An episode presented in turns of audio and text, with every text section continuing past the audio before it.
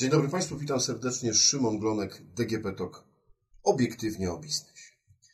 Spory. Co spory w biznesie robią?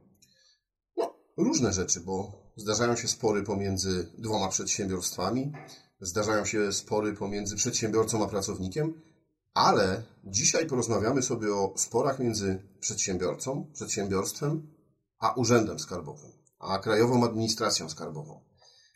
Czy w Polsce to jest powszechne? Czy jest to potrzebne? Czy sporów trzeba unikać? Jak się do ewentualnych sporów przygotować?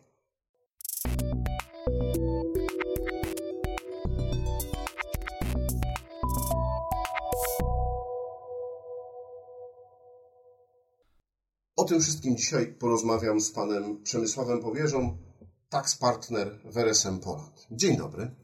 Dzień dobry. E, proszę powiedzieć, jesteście dużą kancelarią, która prowadzi różne e, firmy, doradza, jeśli chodzi o podatki, e, większym, mniejszym przedsiębiorstwom. Jaka jest wasza, wasze podejście, no właśnie, do sporu, do sporu z Krajową Administracją Skarbową? Tak, przede wszystkim tych sporów nie unikamy. Odradzamy unikanie sporu jako słabą strategię, jeżeli chodzi o układanie sobie bezpiecznych relacji ze skarbówką, jeżeli chodzi o w ogóle bezpieczeństwo podatkowe i nie narażanie się na no nieraz bardzo kosztowne niespodzianki. Czyli po pierwsze sporu nie unikamy i po drugie, dlaczego nie unikamy? Czy uznajemy, że ten spór rozumiany jako, nie wiem, przeciąganie liny, walka, wojna, to jest coś właśnie, czego być nie powinno, czy może raczej jest to dyskusja? No i my twierdzimy, że to drugie oczywiście. No tak, ale ja powiem, że patrząc na polskich przedsiębiorców yy, i na naszą mentalność, to mam wrażenie, że jednak yy, chcemy unikać tych sporów. No to, to co Pan powiedział, że bezpiecznie. No to bezpiecznie to jest jest takie przysłowie z Rosji, Boże zachowaj cara w zdrowiu i jak najdalej od nas. I mam wrażenie, że to się tyczy do skarbówki w 150%. No. Tak, ma pan rację, wśród polskich przedsiębiorców, szczególnie wśród polskich przedsiębiorców, pokutuje takie przekonanie, że e, dobre, dobre zarządzanie podatkami to święty spokój na tym odcinku frontu, że tak powiem. To znaczy trzymanie właśnie urzędników Krajowej Administracji Skarbowej jak najdalej, ewentualnie zaspokajanie ich potrzeb, jeżeli chodzi o informacje, dokumenty, w jak największym stopniu, gdy tylko pojawia się jakieś pierwsze zapytanie, pierwszy kontakt z takim przedsiębiorcą. To starają się rzeczywiście zarzucić takiego urzędnika masą informacji, masą dokumentów, licząc na to, że w ten sposób zyskają ten święty spokój, który wydaje się być najlepszą strategią na koegzystowanie ze skarbówką.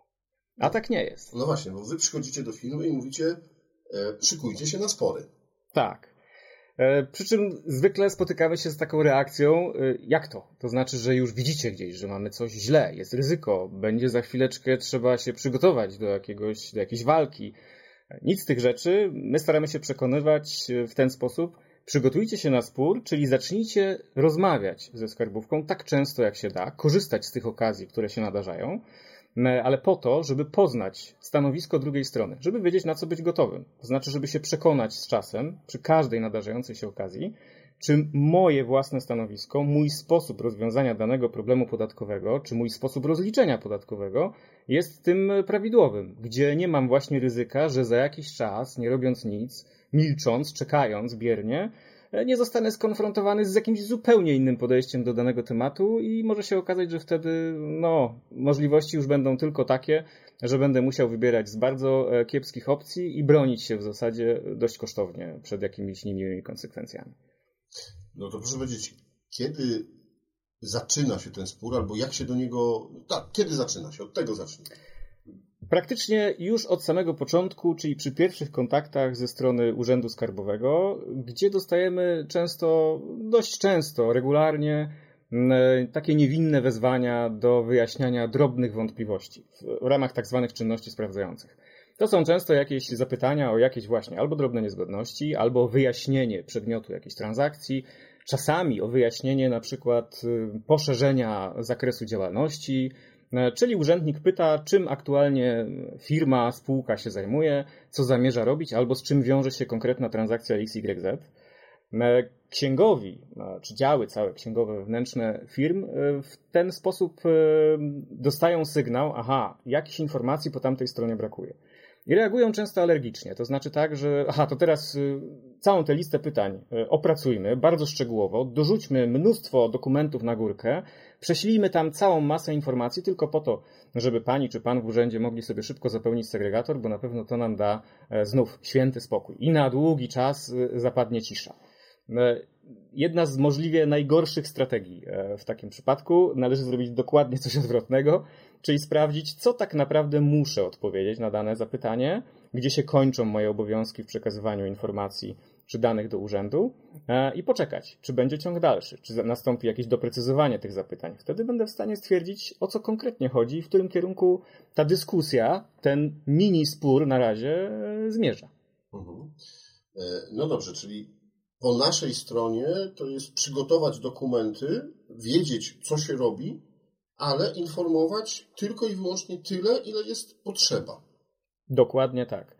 Zawsze y, bardzo namawiamy do tego, żeby y, zapoznając się z takim wezwaniem, y, dokładnie sprawdzić, jaka jest jego podstawa prawna, czyli którego paragrafu, mówiąc kolokwialnie, używa urzędnik, żeby uzyskać od nas informację lub, nie wiem, poprosić nas o przedłożenie konkretnych dokumentów. No i żeby to zrobić, to też bardzo ważna informacja, no trzeba coś dostać na piśmie. Tam wtedy jest wyraźnie wskazany artykuł, paragraf, ustęp i tak dalej. Są konkretne przepisy, na bazie których urzędnik nas do czegoś wzywa. Natomiast no, praktyką, nie, nie, nie powiem, że jakąś nową, bo ona rzeczywiście rozwinęła się wiele lat temu i cały czas jako taka swoista patologia dalej się rozwija, jest to, że urzędnicy do nas po prostu dzwonią. Dzwonią, troszeczkę nas bałamucąc, to znaczy na takiej zasadzie, wie pani, bo pani tutaj szybciutko mi tutaj przekaże, prześlę, ja tu podam maila, bardzo szybko sprawę załatwimy, tak jest wygodniej, szybciej, prawda, ja nie muszę tutaj specjalnie pisać wezwania. Zgadza się, tylko że to jest taka, powiedział, bardzo złudna e, metoda na szybkie załatwienie sprawy. Z naszej perspektywy oznacza to tyle. W zasadzie śladu po tej rozmowie nie będzie nie będziemy mieli możliwości przekazania jakiegoś sensownego komentarza do dokumentów czy danych, które przekazujemy. W aktach naszych podatkowych podatnika, jak pójdziemy do urzędu i chcielibyśmy do nich zajrzeć, to w ogóle nic na ten temat nie znajdziemy już później. A nigdy nie wiadomo, kiedy ta wymiana informacji, która ma miejsce tu i teraz, przyda nam się w przyszłości. Bo może się okazać, że właśnie z tego tematu jakiś spór powstanie, albo że na przykład zmieni się sposób rozliczenia e, jakiejś transakcji, czy typu transakcji, chcielibyśmy z niego skorzystać i bazować na tym, co już kiedyś przekazaliśmy, wykorzystać te informacje. Nie będzie po nich śladu. Nie wiemy też, jak zinterpretuje to druga strona, co z tym zrobi. Tam nie powstaje żadna notatka, protokół i tak dalej. W związku z czym yy, przede wszystkim na piśmie. Na piśmie, na piśmie, jeszcze raz na piśmie i precyzyjnie. Odtąd, dotąd, nic ponadto. I czekać dalej na reakcję. I muszę powiedzieć, to się zawsze, absolutnie zawsze sprawdza. Nie mamy absolutnie jednego przypadku, gdzie byśmy źle wyszli na tym, że prosimy o informacje na piśmie i jesteśmy raczej lapidarni i raczej oszczędni w wyjaśnieniach i, dostarczaniu dokumentów. No dobrze, a proszę powiedzieć, e, jak taki spór e, wygląda? Jak, jakie są kolejne fazy? No bo tutaj Pan powiedział, że często zaczyna się od takiego niewinnego telefonu. E, proszę tam o jakieś szybkie wyjaśnienie albo opowiedzenie o czymś. No ale to, to po pierwsze, my chcemy pismo, tak? Jako przedsiębiorca. Oczywiście. Tak. Jeżeli domagamy się wezwania, to najczęściej to wezwanie dostajemy. Y, jeżeli są to sprawy rzeczywiście małej wagi, to często praktykowany jest mail. Warto pamiętać, że mail to nie jest formalna e, procedura wymiany informacji z, z, z organem podatkowym. E, natomiast no, jeżeli jest to drobiazg, to rzeczywiście można na tym mailu poprzestać. E, zwykle powinniśmy dostać po prostu pisemne wezwanie pocztą albo e, przez platformę ePUAP, czyli tym takim oficjalnym źródłem, gdzie jesteśmy w stanie dokładnie, urzędowo potem stwierdzić, kiedy ta wymiana informacji nastąpiła. Wymieniamy się informacjami w trybie czynności sprawdzających. Jeżeli wyjdzie na to, że gdzieś pojawiają się takie typy transakcji, czy taki rodzaj działalności, który może budzić wątpliwości po stronie organu podatkowego, no to pewnie, że powinniśmy się liczyć też z tym, że poza zwykłymi wezwaniami co do poszczególnych transakcji czy poszczególnych rozliczeń, może kiedyś dotknąć nas też kontrola podatkowa, czyli trochę inny tryb wymiany informacji, badania tego, jak sobie z rozliczeniami podatkowymi radzi podatnik. E, kontrola podatkowa jest zdecydowanie bardziej sformalizowana. Wiemy, kiedy się zaczyna, kiedy się kończy. Natomiast e, nasze doświadczenia pokazują, że tutaj też nasi klienci podatnicy dalej podchodzą do tego trybu na zasadzie to podczas kontroli podatkowej to ja powinienem, powinnam nie przeszkadzać. Ja sobie usiądę z boczku, będę zawsze dostarczać grzecznie dokumenty, informacje, o które poprosi kontrolujący, czy kontrolujący poproszą. Natomiast y, moja inicjatywa znów dalej jest zerowa. Można się y, zgodzić tylko do pewnego stopnia z takim podejściem, to znaczy podczas kontroli rzeczywiście dużo procedur jest tak ustawionych, że jesteśmy bierni jako podatnicy, bo to organ inicjuje szereg czynności. Natomiast powinniśmy korzystać zawsze z okazji do tego, żeby do czynności podejmowanych przez organ dorzucać swoje komentarze, jak najwięcej wyjaśnień, czyli dbać o to, żeby akta tej kontroli de facto puchły, po to, żeby było tam jak najwięcej naszego punktu widzenia, naszej perspektywy, bo to się z kolei może przydać na kolejnym ewentualnie etapie, czyli w postępowaniu podatkowym, gdzie będzie to już etap, kiedy dowiemy się, że no tak, jesteśmy w ewidentnym już sporze w tym sensie, że organ podatkowy ma zupełnie inny punkt widzenia, czym skutkują nasze transakcje podatkowo, niż my. No i tutaj zaczynamy już to przeciąganie liny. Tutaj zaczynamy już się przygotowywać do takiego sporu na serio, który być może skończy się też przed sądem. Ale to wszystko musimy mieć znowu na papierze. Argumenty tamtej strony, argumenty nasze. Po to, żeby kiedyś e, sąd mógł e, uczciwie do tematu podejść i sobie sam wyrobić zdanie na temat tej konkretnej sytuacji, która gdzieś tam jakiś e, konflikt czy spór e, w zakresie skutków podatkowych spowodowała. Czyli zaczyna się to bardzo wcześnie, rozwinąć się może bardzo różnie, nie jesteśmy w stanie tego przewidzieć, bo tutaj naszej inicjatywy jest niewiele. Natomiast tam, gdzie możemy coś zrobić, powinniśmy być jak najbardziej aktywni, nie unikać tej aktywności, po to, żeby no, nasze zdanie po prostu nie, nie umknęło, nie znikło w natłoku e, przerabianych przez urzędników Krajowej Administracji Skarbowych danych, informacji, dokumentów. Czyli można powiedzieć, że tak, mamy najbardziej lajtowe, tutaj w cudzysłowie, y, wezwanie do wyjaśnień, zapytanie ze strony Urzędu Skarbowego. Y, następny krok no to jest kontrola skarbowa, kontrola podatkowa, y, no ale funkcjonuje mm, coś takiego, z czym niewielu przedsiębiorców pewnie się jeszcze spotkało, jak kontrola celno-skarbowa, która też dotyczy praktycznie wszystkich przedsiębiorców. Tak, zgadza się. No, kontrola celno-skarbowa troszeczkę równolegle do, do tych etapów, o których e, wspomnieliśmy przed chwilą, e, sobie funkcjonuje. W zasadzie do tej pory panowało przekonanie, że jest to taki tryb, czy taka procedura przewidziana do tych przypadków szczególnie wątpliwych, do tropienia przestępstw, do sprawdzania, czy ktoś e, choćby nieumyślnie nie dał się wplątać w jakieś przestępstwa związane z rozliczeniami podatkowymi. No, tak rzeczywiście do e, pewnego momentu było, że można się było spodziewać, że jeżeli do mnie zapuka e, ktoś z kontrolą celno-skarbową, no to to już oznacza, że aha, mam pewnie jakiś poważny problem e, i albo jakiś grzeszek na sumieniu nieuświadomiony. E, w tej chwili jest tak, że rzeczywiście kontrolerzy e, w ramach kontroli celno-skarbowych e, zabierają się także za tematy po prostu bardziej skomplikowane. Na przykład, nie wiem, weryfikowanie poprawności stosowania cen transferowych. To też zaczyna ostatnio być taką domeną urzędów celno-skarbowych. Natomiast to też jest procedura, która pod wieloma względami przypomina kontrolę podatkową, gdzie wiele elementów to inicjatywa kontrolujących, natomiast my nie powinniśmy stać z boku i biernie się temu przeglądać. To też są już te etapy, na których należy od razu wrzucać swój komentarz, od razu próbować też interpretować po swojemu, z własnej perspektywy, fakty, które się przedstawia, żeby dać urzędnikom szansę na obiektywne, na obiektywną ocenę tego, co, co uda im się zebrać w formie danych i dokumentów. E, także to, że jest to kontrola celno-skarbowa, nie na przykład zwykła, w cudzysłowie podatkowa, nie jest to powód absolutnie do jakichś wielkich obaw czy strachu. To nie oznacza absolutnie od razu, że nas się tutaj podejrzewa o jakieś e, cięższe, grubsze przestępstwa. Do tego też należy podejść e, możliwie z zimną głową, natomiast aktywnie, przede wszystkim aktywnie. Bo pamiętajmy, celem naszym z perspektywy podatnika, tak? Ja mówię o, o naszej strategii z tej drugiej strony barykady, jest to, żeby jeżeli dojdzie do sporu przed sądem, to żebyśmy w kartonie mieli tyle papierów, mówiąc kolokwialnie, e, z których jak najbardziej, jak najlepiej my możemy skorzystać jako podatnik, broniąc się przed ewentualnie w naszej ocenie niesprawiedliwym domiarem podatkowym, czy w ogóle zmuszaniem nas do jakichś procedur, które są po prostu kosztochłonne, bo pamiętajmy, że podatki dzisiaj, obciążenie podatkowe to nie tylko prosta stawka podatku odniesiona do jakiejś podstawy opodatkowania, to także nieraz monstrualne koszty wyliczania tych podatków, a potem obsługi właśnie jakichś długotrwałych, nieraz niepotrzebnych sporów, tak? Bo, to, bo tak się komplikują poprzez to, że my nie jesteśmy od początku aktywni, zachowujemy się biernie, że później to rzeczywiście jest bardzo ciężko odkręcić i właściwie korzysta się z tych najkosztowniejszych, najdłużej trwających procedur, czyli tych, które już się toczą przed sądami administracyjnymi. A czy z Pana doświadczenia to jest tak, że polscy przedsiębiorcy chętnie idą do sądu? Czy, czy mają w sobie taki, e, no nie, jednak, e, jednak ja robię dobrze, nie wiem, znam te przepisy, wierzę mojemu księgowemu, mojej księgowej e, i, i nie odpuszczę. Czy jednak mówią, o nie, nie, jak już urząd tutaj naliczył i w ogóle, no to trudno, zapłaćmy, poddajmy się. To są wszystko bardzo trudne w sumie decyzje biznesowe gdzieś tam na końcu, natomiast y, zależy to często od takiego elementu, który ja nazywam pewną powtarzalnością tematu. Jeżeli jest to temat, który można z biznesowej perspektywy uznać za jednostkowy, to częściej dominuje rzeczywiście takie podejście: spróbujmy ograniczyć skalę tego sporu i jego koszty. Już takiego sporu na serio, tak?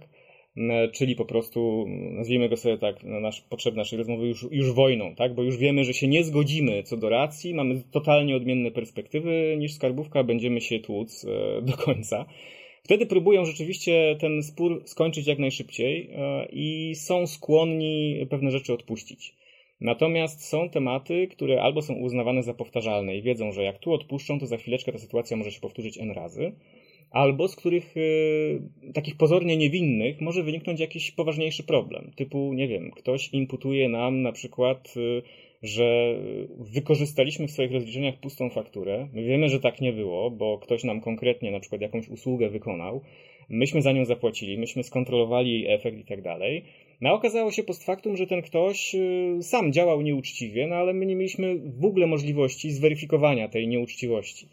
No I gdybyśmy tutaj zachowali się biernie albo w sposób taki, kończmy to im szybciej się da, to jest zawsze ryzyko, że w końcu ktoś zapuka do nas i powie: Skoro wy byliście tacy oszczędni w, w, w, toczeniu sporu z nami, w przedstawianiu własnych argumentów, tak szybko odpuściliście, to być może macie coś na sumieniu. Nie? Być może wiedzieliście o tym wszystkim, być może tak szybko chcecie tą sprawę zamknąć, bo jest dla was niewygodna. Także tu zawsze mm, nie da się to powiedzieć generalnie. Trzeba E, z indywidualne elementy danego przypadku rozważyć i na końcu jest to de facto decyzja biznesowa każdego podatnika, ale gdybym miał tak generalnie ocenić, to powiem tak, raczej nasi przedsiębiorcy są skorzy do postawienia na swoim. W sensie nie boją się, jeżeli już ten spór się zacznie na serio, to nie boją się go dociągać do końca ta niechęć do rozpoczęcia dyskusji ze skarbówką jest zwykle największa na samym początku, przy tych niewinnych czynnościach sprawdzających, kiedy już wiedzą, że aha, jesteśmy w sporze takim, że nasza perspektywa totalnie odmienna od skarbówkowej e, nie może się przebić, wtedy jakby dostają takiego drugiego strzału energii i stwierdzają, że a nie, to jednak, to jednak będą starali się postawić na swoim i wykorzystać wszystkie możliwości, jakie dają procedury. Mhm. Procedury, słowo klucz, bo chyba, y, żeby być dobrze przygotowanym od początku tych sporów, o których mówiliśmy, e, no to w firmie trzeba chyba od początku ułożyć procedury, żeby wiedzieć, jakie dokumenty gdzie i dlaczego są. Tak. I dlaczego tak interpretujemy prawo, a nie inaczej. Dokładnie tak. E, z tego powodu absolutnie to, czego, czego zawsze odradzamy, co zawsze odradzamy, jest y, załatwianie czegoś właśnie na telefon, a to przejdę się do urzędu, a znam tę panią, to odpiszę mailowo. Tak jak wspomniałem na początku, można tak postępować przy drobiazgach, naprawdę drobiazgach, przy czym będąc pewnym, że to drobiazg, bo mówię, z drobiazgu też często może wyniknąć coś większego.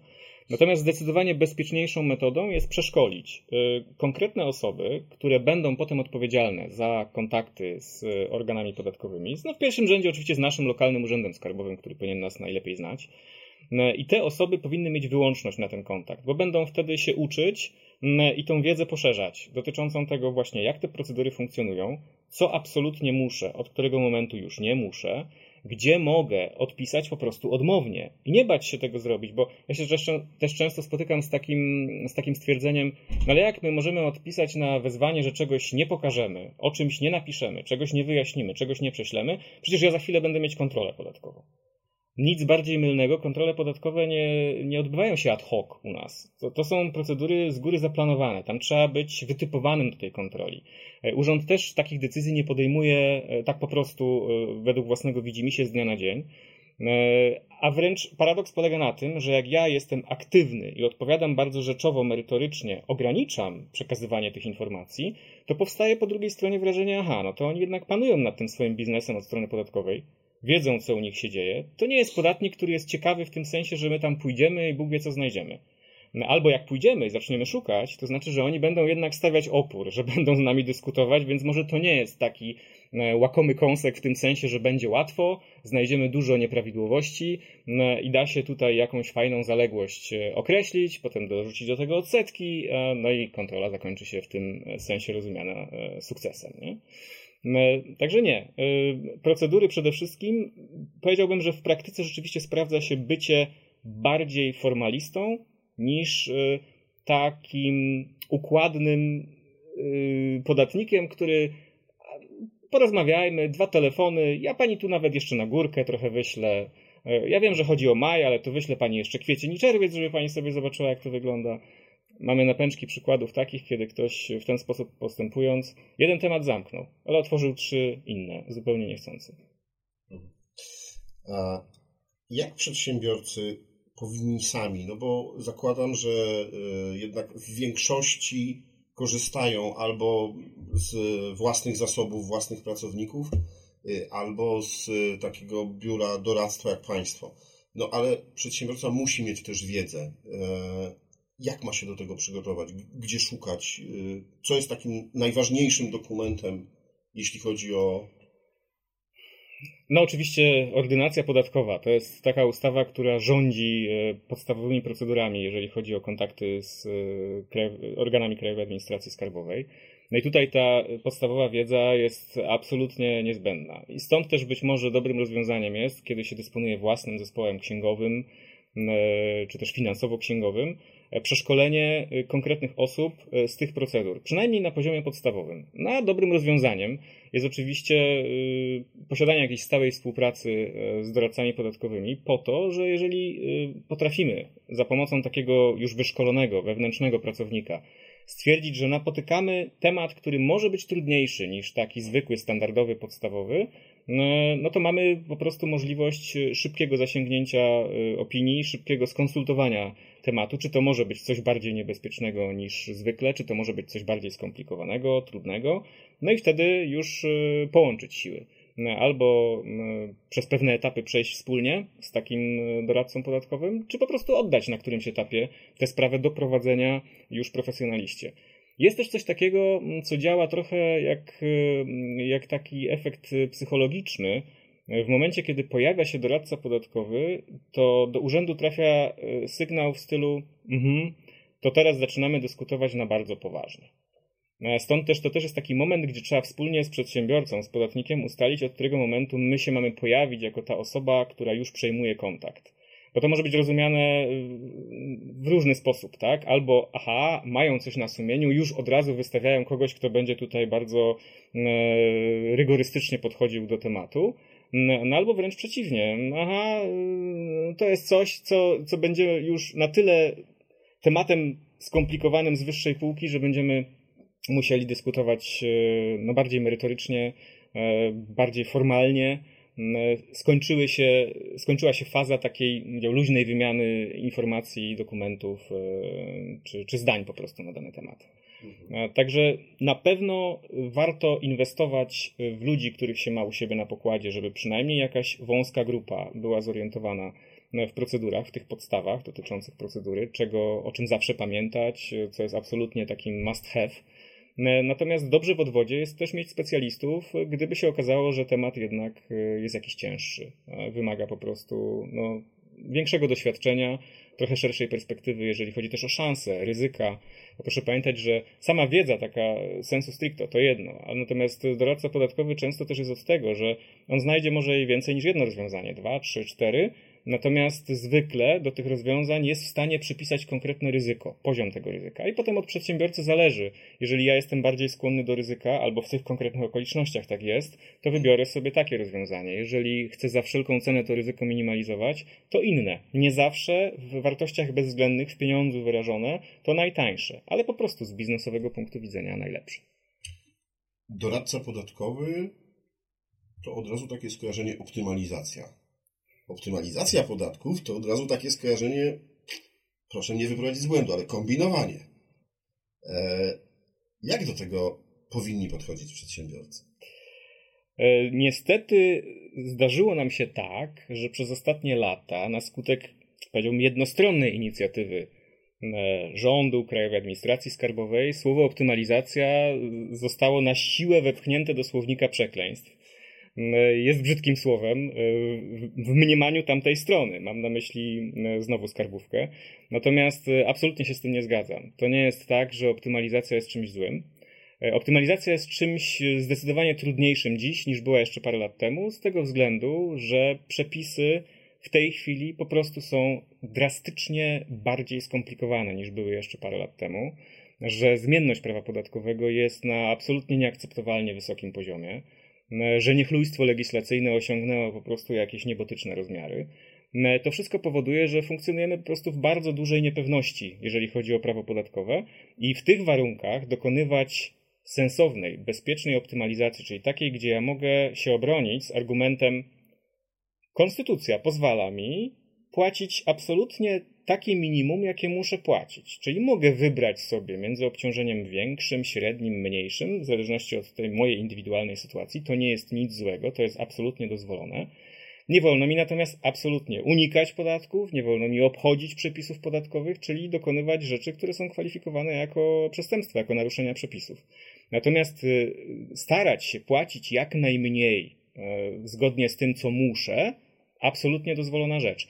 Tylko dzisiaj właśnie konia z rzędem temu, kto jest w stanie powiedzieć, jestem 100% pewny tego rozwiązania w tych warunkach, z tymi paragrafami, które mam do dyspozycji, że to rozwiązanie się obroni i nikt mi nie zarzuci e, jakichś nieprawidłowości. Bo już w tej chwili przepisy są tak e, konstruowane, że bardzo ciężko jest po prostu z, czystą, z czystym sumieniem, z absolutną pewnością powiedzieć, to wciąż jest dozwolone. Tutaj nikt nie będzie miał e, problemu z tym po stronie skarbówki.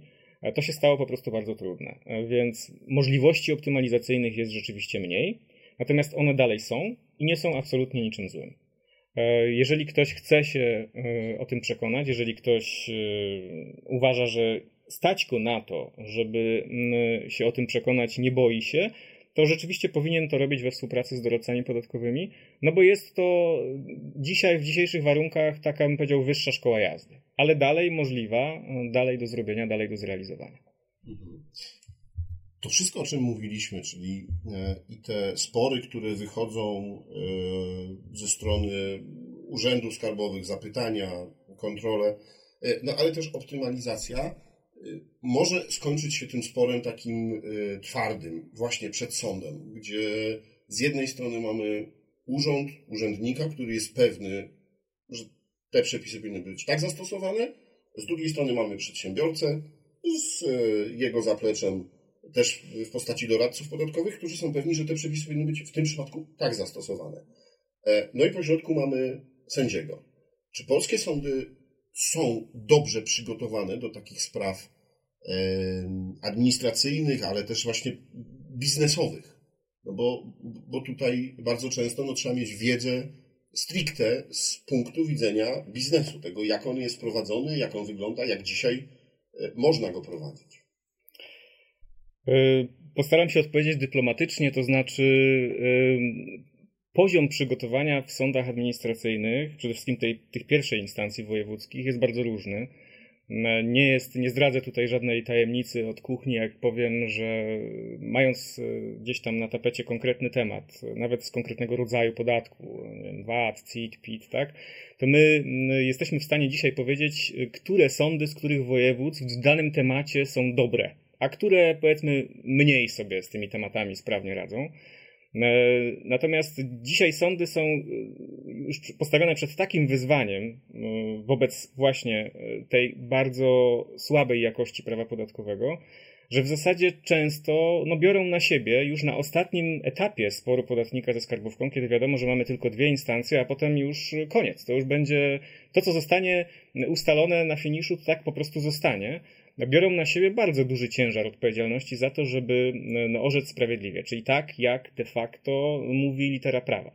Tylko, że wyzwanie po stronie sądu polega na tym, raz, dobrze zrozumieć biznes podatnika, i tutaj znowu wracam do tego, o czym powiedziałem wcześniej Sąd ma tym większą szansę, żeby nasz biznes zrozumieć, im więcej na temat naszego biznesu znajdzie w dokumentach, w aktach.